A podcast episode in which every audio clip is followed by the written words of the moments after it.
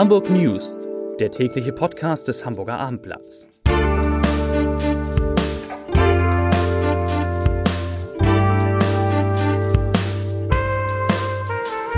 Herzlich willkommen. Mein Name ist Lars Heider und heute geht es in unserem Podcast um einen entflohenen Sexualstraftäter, entflohen aus dem UKE, um die neue Saison in der Elbphilharmonie und um Wasserdrohungen. Außerdem hören wir mal kurz in das Gespräch rein, das ich mit Stefan Ermisch, dem Chef der Hamburg Commercial Bank, geführt habe.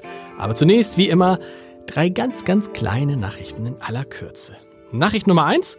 Sehr interessant finde ich. Hamburg Wasser bietet einen neuen Service für alle Hamburger an.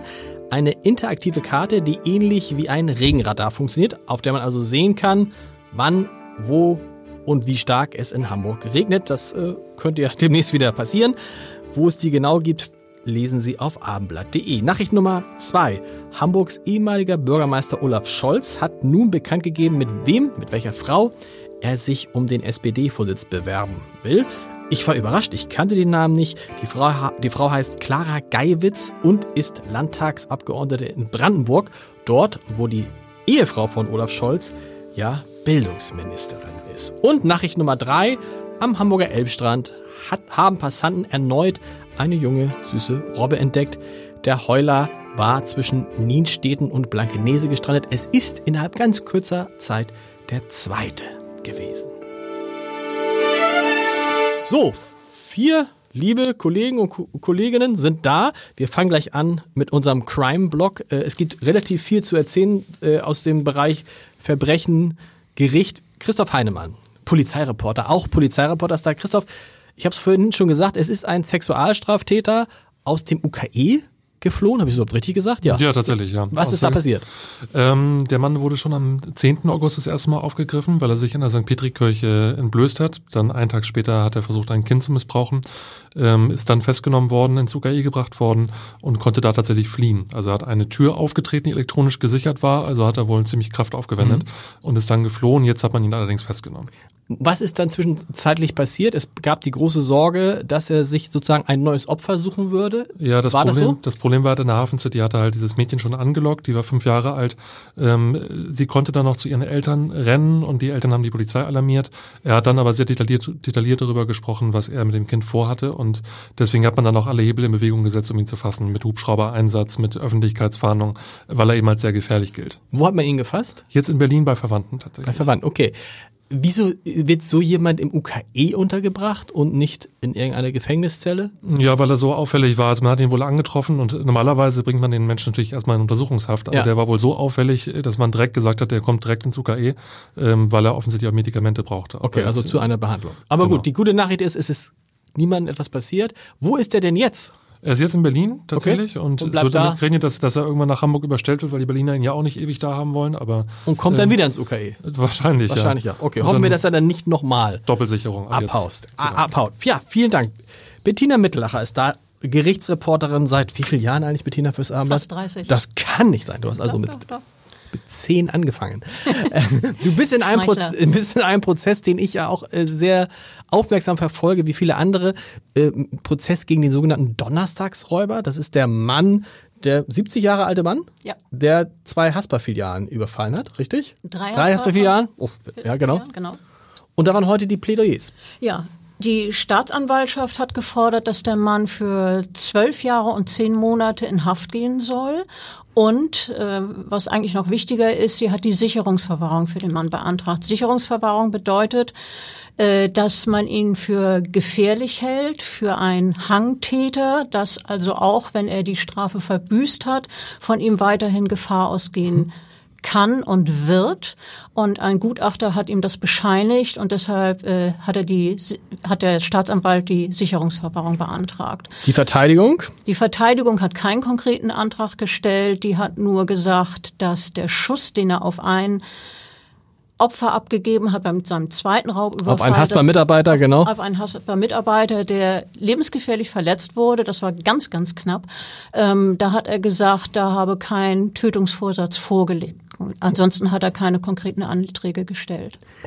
Hat der Täter selber, der neigt ja dazu, sich im Gerichtssaal zu inszenieren mit so einer Sonnenbrille und stellt sich vor die Kameras, ne, während andere sich hinter Aktenordnern verstecken. Hat er selber noch heute was gesagt zur Sache? Er hat noch äh, sehr viel gesagt. Er hat vor allen Dingen Anträge gestellt. Äh, er möchte gerne den psychiatrischen Sachverständigen abgelehnt wissen, weil mhm. er meint, das sei ein Gefälligkeitsgutachten.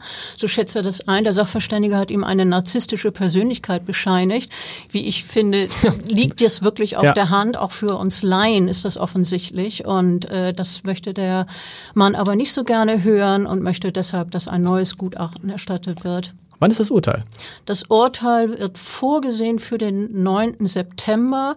Vorher ist noch das letzte Wort des Angeklagten. Oh Gott, das geplant, wird lang werden, ja. Am 29. August. Und er hatte schon gesagt, er weiß nicht, ob er mit der Zeit von 9 bis 16 Uhr auskommen wird. ja, viel, da wünsche ich dir viel Spaß. Vielen Dank von diesem wirklich ungewöhnlichen Prozess zu Hamburgs ungewöhnlichster Location. Natürlich spreche ich über die Elbphilharmonie und wenn ich über die Elbphilharmonie sprechen will, brauche ich einen Experten. Das ist Holger Truhe, der stellvertretende Leiter unserer Kulturredaktion. Holger, wir stehen vor der vierten kompletten Saison in der Elbphilharmonie. Und es könnte die erste Saison werden, wo es mit den Karten etwas leichter wird. Genau, es ist die, wenn man genau, wenn es genau nimmt, ist es die dritte komplette Saison, ja. vor der wir jetzt stehen.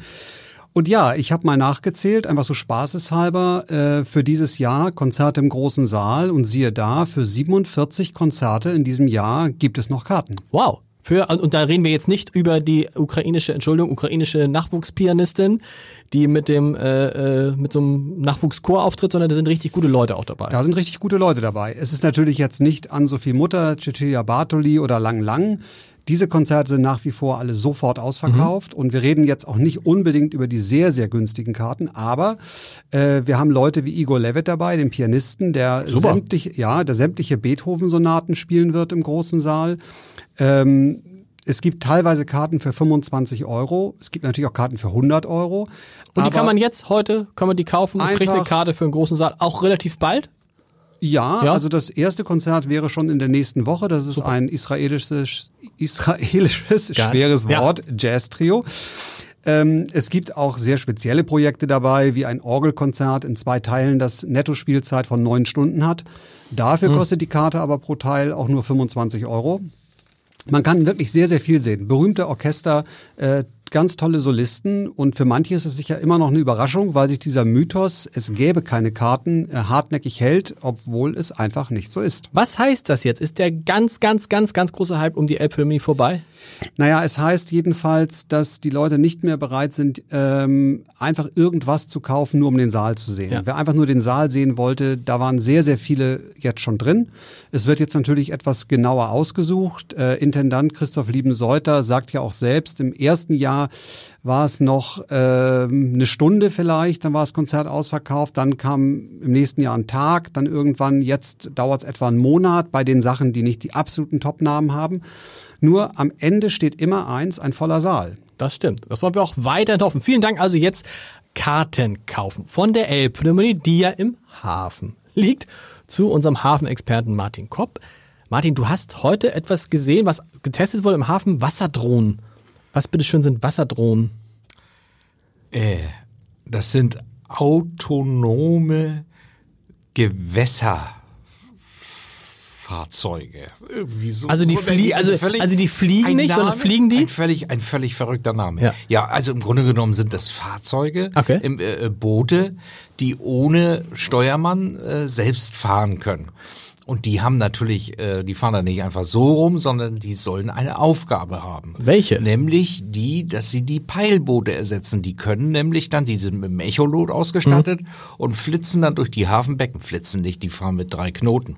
Fahren sie dann durch die Hafenbecken und können also die Wassertiefen peilen. Okay, was das haben bisher das haben bisher Boote gemacht mit Besatzung? Ja also wir, die haben ja insgesamt fünf, vier, sagen wir mal immer im Dauerbesatzung. Mhm. Stimmt, da sind immer mindestens dreimal Besatzung drauf und so weiter und so fort. Und äh, die machen natürlich pünktlich dann Feierabend ja. und machen das an fünf Tagen in der Woche. Und diese Drohnen, die können 24 Stunden, mhm. sieben Tage Dauereinsatz. Toll. Und die finden jetzt, wo verschlickt der Hafen und dann geben dann den Hin kriegt man den Hinweis und kann man da den Schlick dann zum Beispiel aus der Elbe holen. Genau, aber sie können noch wesentlich mehr, da sie einen sehr geringen Tiefgang Nur haben, weniger als einen Meter, mhm. können sie zum Beispiel sehr genau, äh, sehr nah auch an Flachwasserzonen okay. ran. Oder weil sie sehr wendig sind, kommen sie in Gebiete rein, an denen die, in denen die Peilboote nicht reinkommen. Man kann also, das ist zum Beispiel die Vorstellung, auch die Keimmauern inspizieren auf ah, schadhafte Stellen. Okay. Man kann die Uferböschung inspizieren und äh, möglicherweise findet man auch in irgendwelchen Flachwasserzonen noch Dinge, von denen man gar nicht ja. dachte, dass wir die noch haben, wie zum Beispiel alte Weltkriegsbomben. Das wird sehr interessant. Vielen Dank. Wo wir schon bei der Wirtschaft sind, ich habe bei meinem eigenen Podcast sozusagen, Entscheidertreffen Heider, mich mit Stefan Ermisch getroffen. Das ist ein, ein Banker, dem etwas gelungen ist, was noch keinem Banker gelungen ist. Er hat nämlich eine öffentlich-rechtliche Bank, die HSA Nordbank, in eine Privatbank, nämlich äh, die Hamburg Commercial Bank geführt. Und vielleicht hören wir mal rein, was er auf die Frage sagt. Ich glaube, die Frage stelle ich sogar, aber ich, ich, ich sag's nur mal kurz an, was, ich, was er auf die Frage sagt, dass diese Bank jetzt offensichtlich eine relativ gute Zukunft vor sich hat. Hören Sie mal rein. Interessant ist ja jetzt auch an ihrer Situation, dass sie eben noch, eben noch ein Jahr her, eine Bank mit schwierigen Problemen, großen Krise, eigentlich das Sinnbild, eines der Sinnbilder der Bankenkrise. Jetzt haben sie eine Bank, die hat eigentlich ganz viele der Probleme, die andere Banken, wie die Deutsche Bank haben, wie die Commerzbank, hinter sich gelassen. Mhm. Also, ne, sie haben auch, sie haben kein Filialnetz mehr, sie haben ein klares Geschäftsmodell, sie haben kein, keine Altlasten mehr. Haben Sie deshalb auch das Ziel ausgegeben, die profitabelste Bank äh, Deutschland zu werden? In Klammern, weil es vielleicht auch gar nicht mehr so schwer ist. Ja, ich meine, Sie haben das so schön jetzt gesagt. Ne? Das ist äh, Realität. Also das, ja. äh, ein, ein, in der Kommunikation braucht man ja auch irgendwelche Zielbilder. Wir haben auch das, das ist Und, Funke Mediengruppe, zu der wir gehören, hat das Ziel, das äh, äh beste nationale Medienhaus zu werden.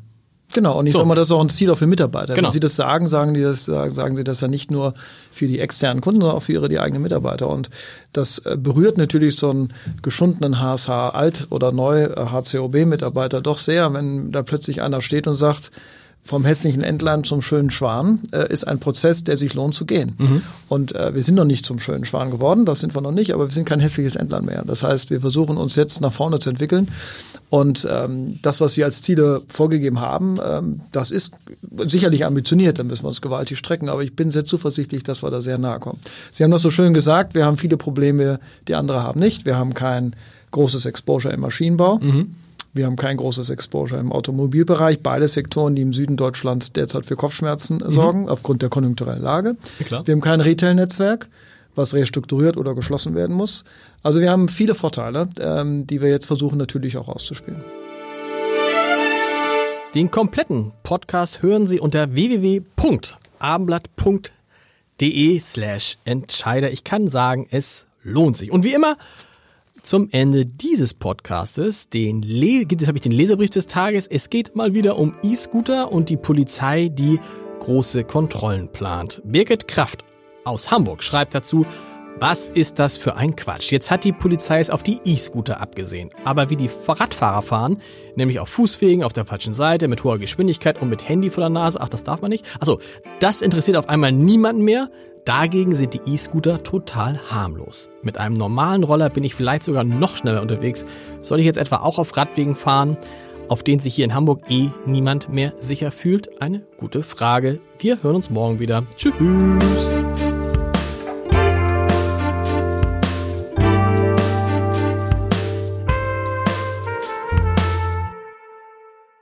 Weitere Podcasts vom Hamburger Abendblatt finden Sie auf abendblatt.de slash podcast.